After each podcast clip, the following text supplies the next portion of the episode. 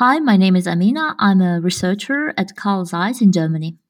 Hi, my name is Dana. I'm an assistant professor at Nazarbayev University. I work in the field of biomedical engineering. And this is podcast Belka and Strelka.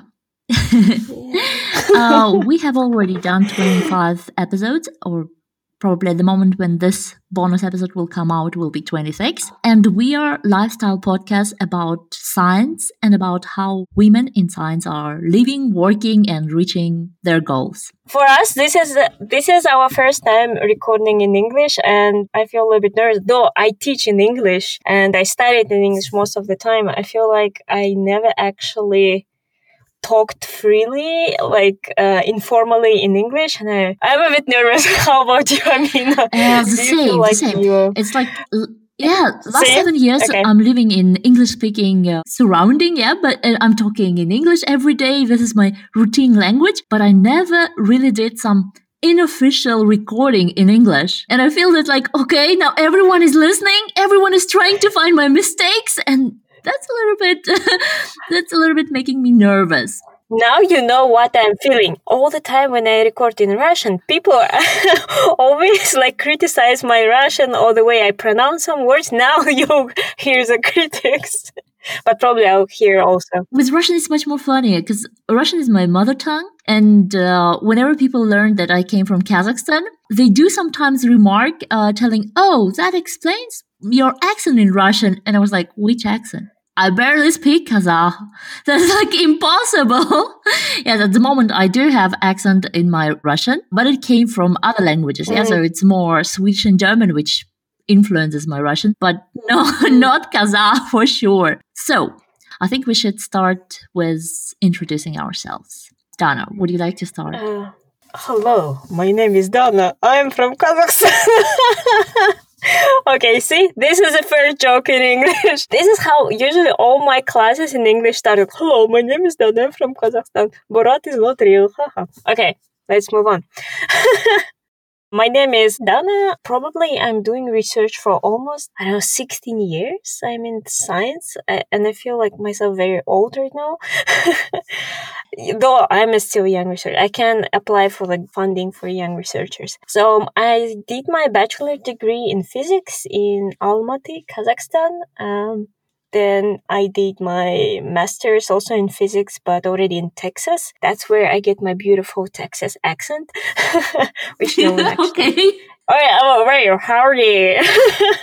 That's how we speak. Howdy. This was my first time being outside the country and actually in English speaking country. And uh, honestly, first months in Houston, I couldn't understand anyone. Like I felt like everyone is speaking completely different language, not English at all. But then it took me some time to actually finally understand people around me. Then after my master degree in physics, uh, I came back to Kazakhstan. I worked here at Nazarbayev University. Then I decided, oh, working is too boring, so I probably should do something again, study again. and I decided to do my PhD. I have feeling that physics was way too boring to to do a PhD, don't you think? but you did a PhD in physics, right? no, see, like a person like who studied physics, I think studying physics is fun. But, but like doing physics doing is not as fun. Physics, oh, what do you know about physics? yeah, but like doing research in physics, or maybe I wasn't smart enough, but then I decided to go to engineering. If you're not smart enough, you go to engineering. So that's what I did. So I did my PhD in material science and engineering, mostly in biophysics, in like biomedical engineering mostly in Iowa. So it was in the middle of nowhere, somewhere wild, wild west in the US. I guess that was my best experience in my life. I really like small towns and um, it was very American, very like, uh, like real America, you know, people never heard anyone, never see Kazakh people. I went to some cities like the very small city in Iowa, people never seen maybe Asians in their life. So it was a very like completely different experience for me. So it was a lot of fun actually. And then I came back again to Kazakhstan. I did my postdoc here. I did my postdoc in Switzerland. I never learned German, so I just spoke my Texas accent English there, but everyone understood me. And now I'm back here. now I'm here in Kazakhstan doing my, or not doing, now I'm uh, the person of charge. I'm a professor now. So here's my very short academic story. I thought it would be more interesting, but it's actually very boring. Dang, my life is boring. yeah. so, but but the best about about our podcast and ourselves is we are making jokes about our lives all the time. And yeah, the fact that we are boring is kind of also funny.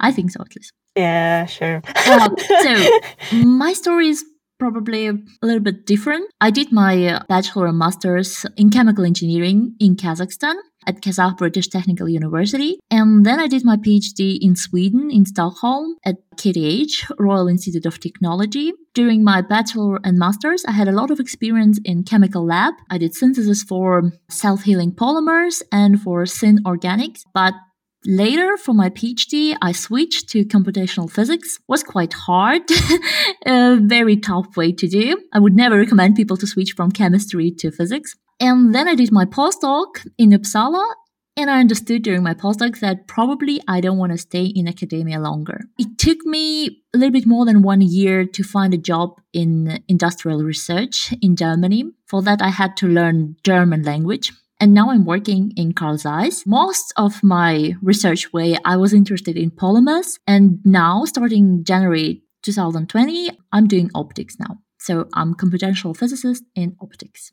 Now people are scared listening to us. Once I tell, usually when I tell people I'm doing my physics, I'm a scientist, people get scared and they just like, okay, bye. no, don't be scared. We're funny. I think the funniest part about us when we are talking about our research. So, because all scientists are really in love with what they are doing. It's very struggling to feel yourself stupid all the day, and you really have to love your job to to succeed in it. Yeah, you don't have other option. So, Dana, can you please tell us about your research topic at the moment? I feel like I'm applying for a grant. Basically, you do. this is the aim for this podcast. I do. so usually I talk a lot. I write a lot about my research work. I'm trying like a good. I'm like I feel myself like a more like selling manager. I always sell my research. I'm That's like what they don't tell why you. It's good, how it will help Yes, they never tell you when you do your PhD or master that you always have to be a selling person in the end of the day. During the day, not only so. it's like really all the time you do it. You, you have to sell your idea even if you're not professor. So I'm a junior researcher in my new company, but I have to sell my idea all the time in order to convince my um, colleagues that I'm doing something right. You're doing right. I believe like Thank you.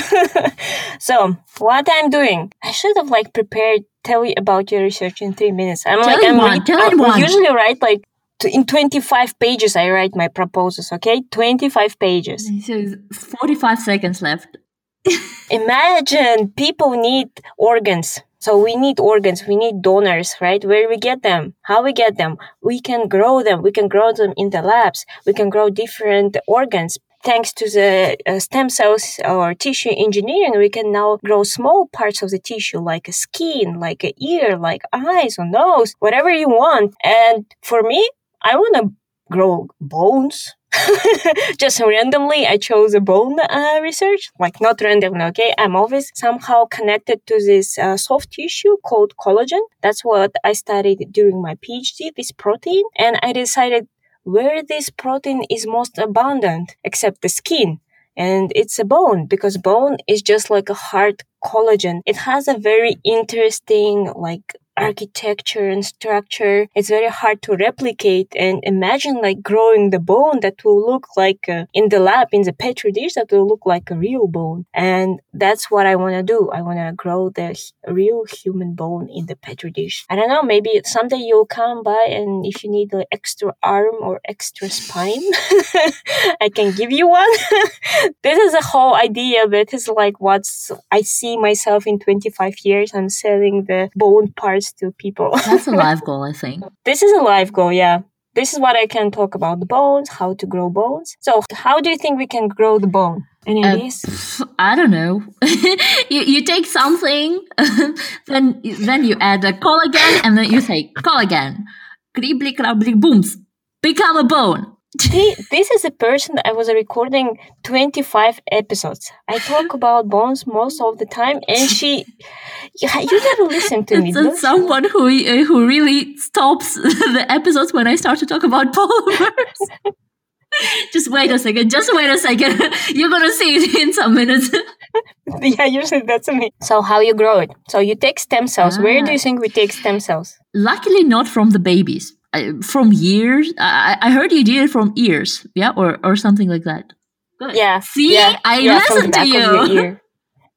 Yay! Yes, we take uh, the any tissue that you want, like liposuction. We can take you some of your fat tissue, add some kind of chemicals, and return like reprogram your normal fat cells into the stem cells. Hey! So we don't have to kill embryos anymore stem cells are becoming more available. And with the stem cells, we can create any kind of tissues. We just have to tell them what kind of cells they have to become. You can tell stem cells to become a bone cells. So they will start creating the bone tissue. So that's my idea how we can combine material science and the stem cells and the, some different tissue engineering, 3D bioprinting together so we can create the bone. Ideally, I was able to grow only one centimeter to one centimeter bone for now. It's not big thing. It's too soft actually. I cannot call it a bone. I call it like a sponge mostly. but I'm on the way. I'm on the way. Someday it will be very hard and very viable and functional bone. Well, you I still have like 30 years yeah, for your career. of my career. yeah. Oh, this is very. No, I want to succeed sometimes in like in five years. No, is it possible? I can see that yes. you're saying yes, you can yes, uh, definitely, yes. It, it, was some internet delay. You know, I'm in Germany, and German internet is horrible here. You know that. so, uh, okay. I really believe in you and your sponge bone. Sorry, bone.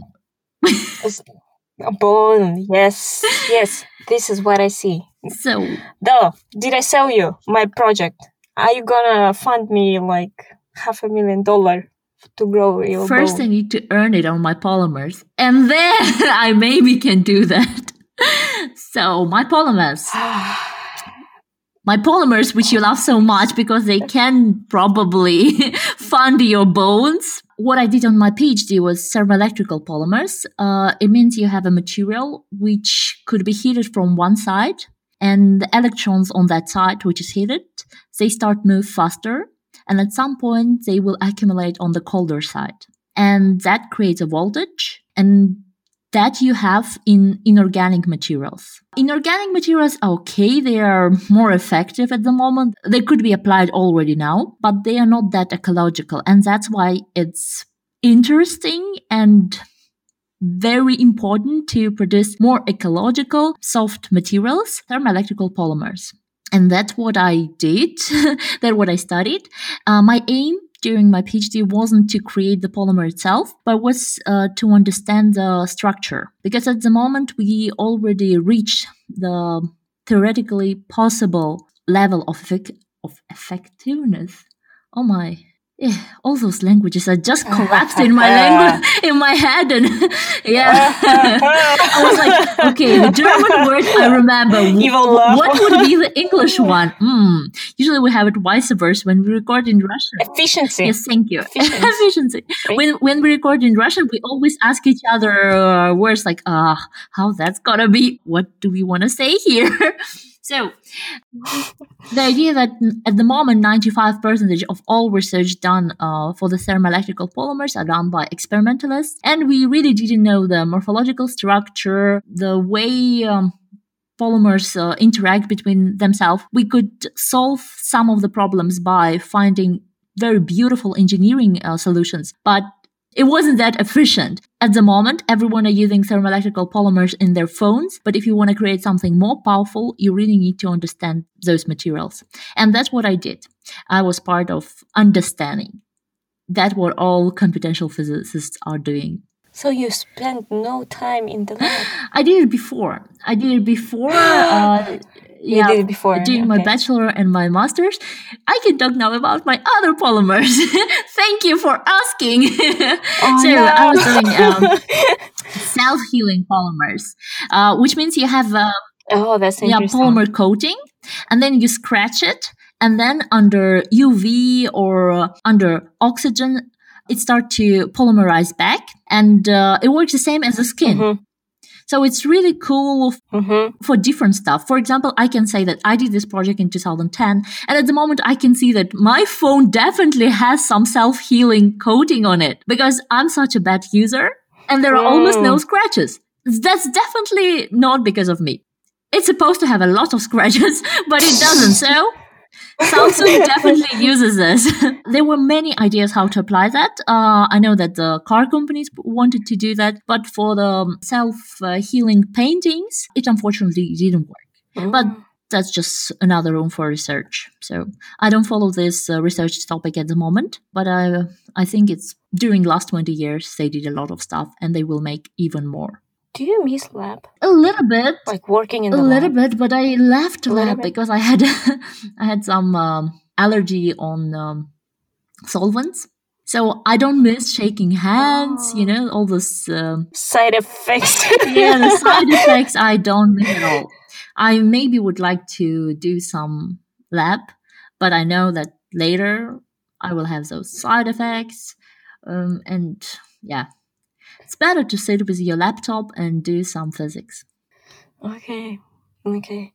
So I miss lab. I think like this is like this is one thing that in academia no one tells you what you're gonna expect when you become a professor. I always have something different in my mind that I'll be doing some research and science and fun with like spending my days in the lab. But in reality, like I'm telling you, I'm writing the grants and like asking for money all the time or writing papers or reviewing some papers. So I'm literally spending all my time in, in front of the computer and like never in the lab. Did you see it during your And I don't PhD? think I'll. Because I saw it during Yeah, during my PhD that my professor she she had to schedule time to do some science with us.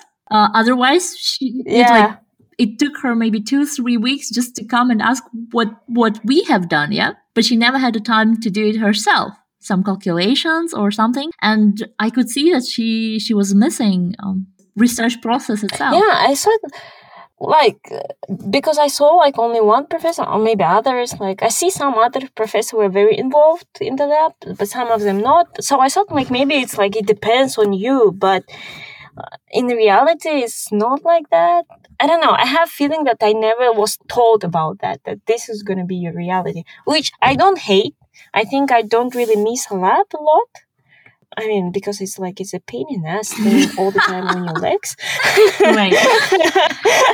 And then, and like with like with your pipette, microliters, nanoliters, or something. But I don't really miss that thing.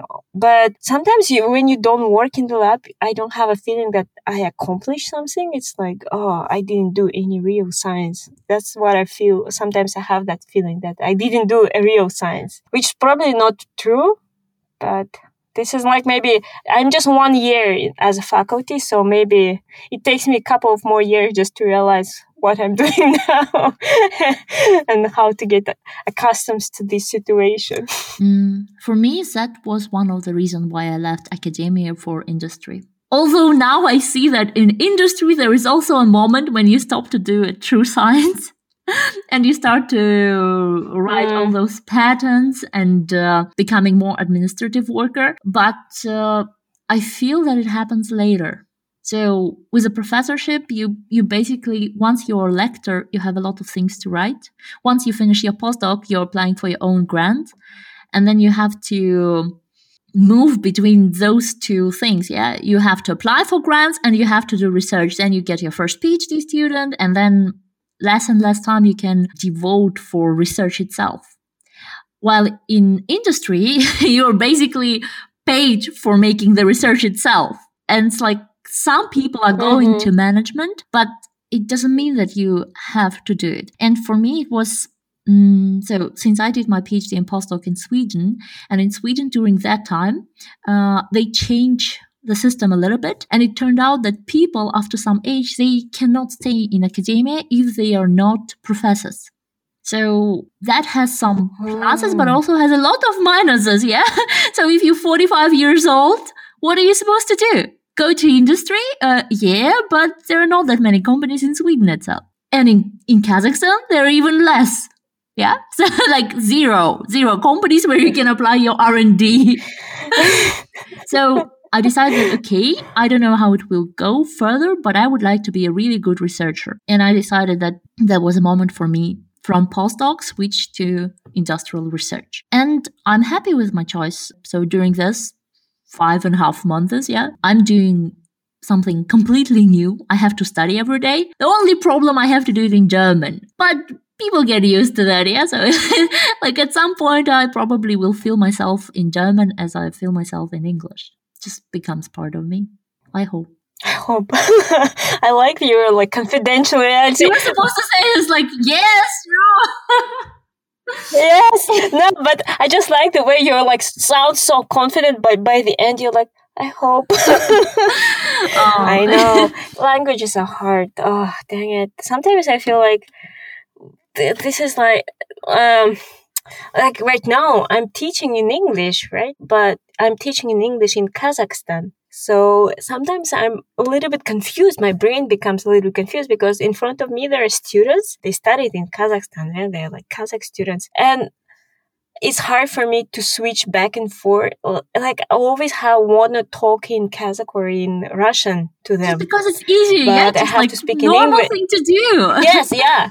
Yeah, and it's it's very complicated and I I feel like in English I sound more I sound a little bit different. Do you have this thing that in different languages, I mean, for you especially because you speak so many languages, do you have the thing that in different languages you're a little bit like a different person? Definitely. Do you have? At the moment, I feel that when we were like, our first episode was almost about the same thing, yeah? Yeah. It was in Russian, but almost the same t- topics. And yeah. right now, I feel that we are a little bit showing off. I'm just telling what I really did. It's not that I tell that I got a Nobel Prize by 30 years. I'm super cool. I wrote 10 books. I'm blah, blah, blah. No, it's not like that. I really did my PhD and I really had to learn German to get my job. It was hard, but I did it. And um, I'm proud of myself. as true. But when I say it in English, I somehow feel that you shouldn't do that. I don't know why. It's like, uh. although in, ah. in English, more people speaking about what they do. Yeah. And that's okay. Uh-huh. While in Russian, it's actually vice versa. Yeah. So well, when we are talking in Russian, a lot of people telling us that no, you shouldn't show off yourself. Uh, girls. You have to do your job and then sit silent. That's like a social pressure which we usually have when we are speaking in Russian about our jobs. And now I found like when you were talking, I was like, yeah, she's like that. And then was my turn, and I was like, oh, when this moment will be over. I don't want to talk more about myself. But that's probably because I I'm so passionate about my polymers, and every time when I tell someone about polymers, I usually get a feedback like people can see that I love my polymer, not just like I love I I I'm breathing with my polymers, yeah and uh, they're making some jokes like uh, it's not harmful but then but then you really like okay no i don't want to tell about that and i didn't have so much uh, options before our podcast and before all the activities i'm doing at the moment for the Kazakhstani platforms, yeah, to support women and to support women in academia. Before that, I never talked about my project. So I started to talk about myself in Russian only when I got confident enough. Mm. And I never had this like, I, I know when some man tells me now that you are showing off in Russian, I know that I don't. And I know that they are wrong. But, mm. but in mm. English, it was not a story. And I was like, yeah, maybe I'm showing off okay, I'm um, sorry. I don't want to talk now. No. Do you feel something like that? I actually have different, uh, completely reverse. Because like in English, for me talking about my research, about what I did, it's like natural thing because that's what I write my grants, right? In English, I like, and for 25 me. 25 pages every day, yeah? Yes, and it's like I speaking just about myself, and it's maybe because it's my like American education. Like we like bragging about ourselves and talking about ourselves. Like that's how we sell. We sell ourselves. We're a brand.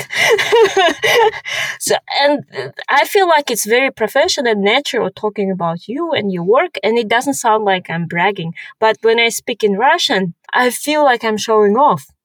I want to hide that I'm like a professor, or I just like, oh yeah, yeah, It's yeah, quite interesting. yeah, I studied a little bit. Let me just, yeah, that's what I usually like because I feel a little bit like I'm showing off, but it's interesting. Yeah, but I think it's also because our comp- it's about our experience and about our comprehension of the social pressure Yeah. we have. Yeah, so during the last seven years, I Yeah, I was influenced by the European social pressure. Yeah, by Swedish mainly, but now by Germans. And I'm not sure that when I was in Kazakhstan, I really had a strong social pressure. So, because in Kazakhstan, when you're growing, it's all about equality. And then at some point, they start to do Mm. all those discriminations, like many, many, like sexism, um, chauvinism, militant- all at once. yeah, you just you you live in equality, and then at some point it just like that it turns and and I don't know. So I left just a moment before it was supposed to start. I I didn't know it. Yeah, so. Now, when I left, it was okay. And then in a couple years, my friends, uh, girlfriends, they started to tell like, "Oh, I'm feeling this pressure, that pressure." And I was thinking like, "What? No, that that cannot that cannot be so. It's not true. Like maybe you didn't understand, but when it turned to be like three, four people, like four people cannot be wrong, yeah, at the same time. So, so I understood that I was like, okay, I just left. Statistically, they. It- it- just- yeah, they could, but it's like it made me think. It made me think that mm, maybe I left Mm. before the moment when all those uh, sexism starts. Oh, okay. Yeah. How how do you sound in Sweden? In Swedish? I never heard you speak in Sweden. Åh, Ja, i jag, jag kan prata Swedish. svenska, men varför måste jag prata svenska nu? Det är så. That's how it sounds. Do you feel like you are more reserved when you speak in Sweden? Like, do you have this thing? Mm. For example, the funny thing, like in English, actually more open. I'm more extroverted in English. I speak more in English. I can express more in English actually than in Russian. In Russian, I feel myself a little bit like shrink. That's interesting. I, But when I, s- I I'm very yeah, extroverted in, English, all I, languages. I'm feeling myself more free. uh, really? Yes, I'm, I'm extroverted in all languages. Uh, but in German, I feel myself extroverted and stupid at the same time.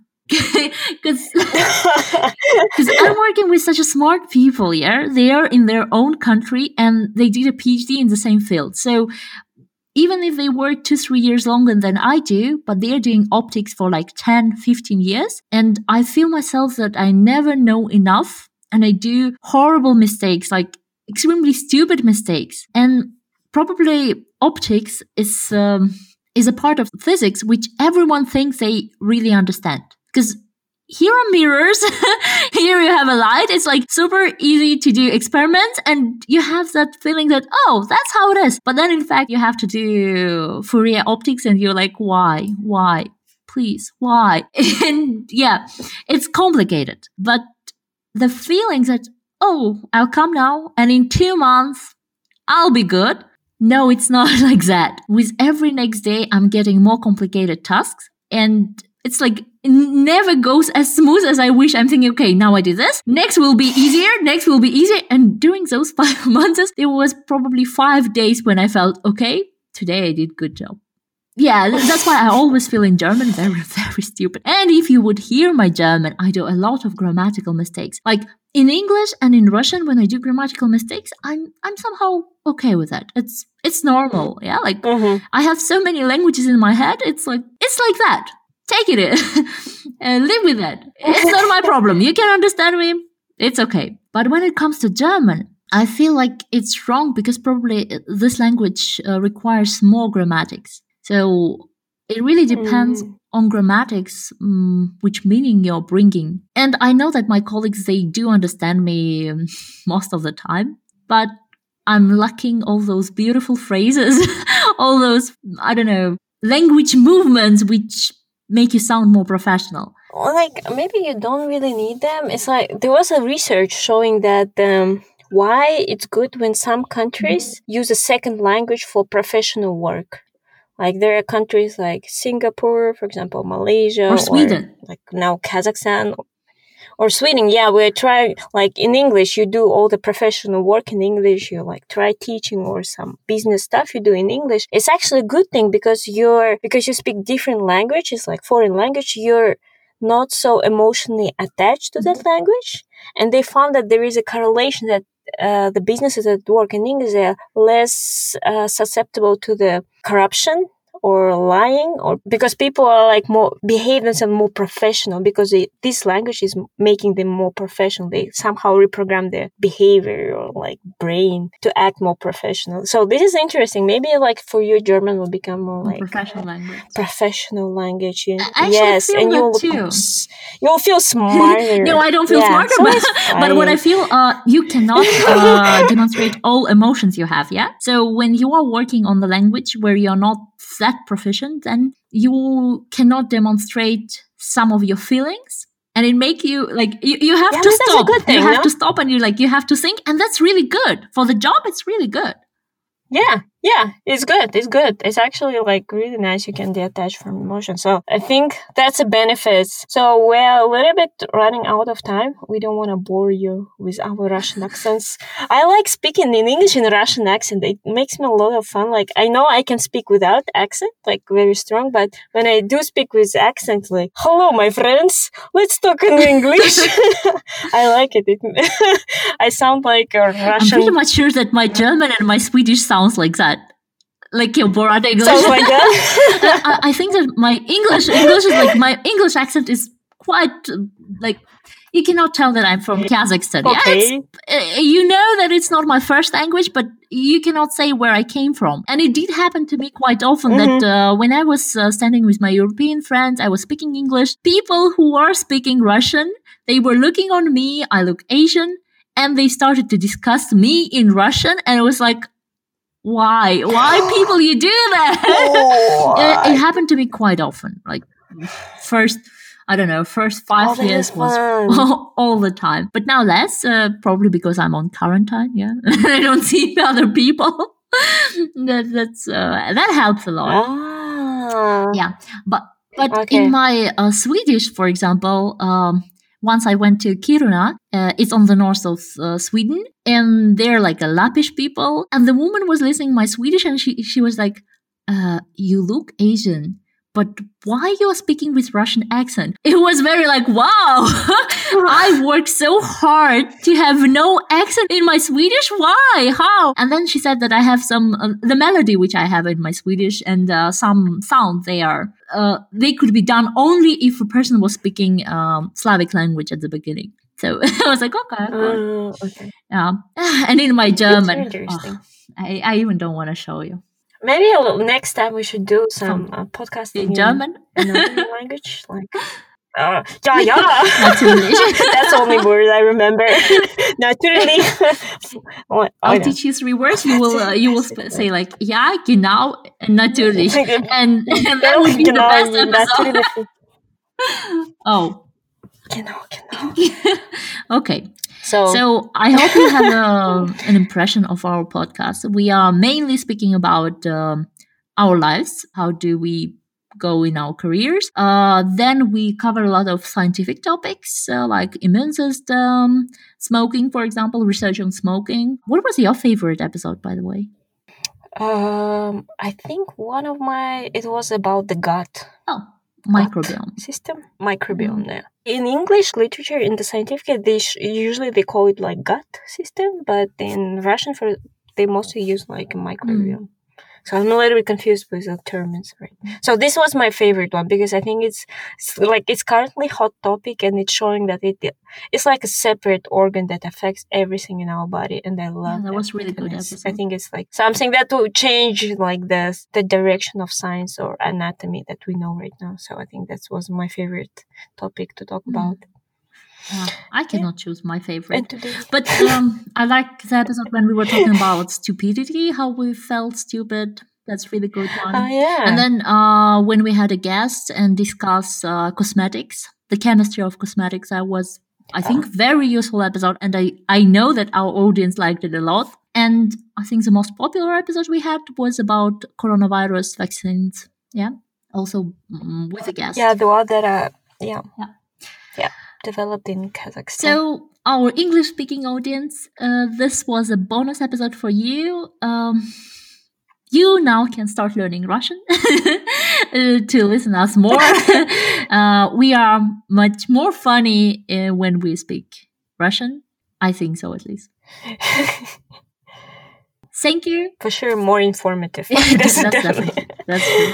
Uh, but I actually like this episode now because uh, we didn't have a plan to cover language problems. Yeah, how to study languages, how languages influence our life, and that was very useful. I think our main audience will find this episode also quite useful because uh, mainly we are listened by students and uh, young professionals, and most of them are speaking English. Oh, yeah, that will be interesting for them. Uh, we have to say Bye bye. Thank you for listening. Goodbye. Yeah. bye bye. Tschüss. hey, doch. Wiedersehen.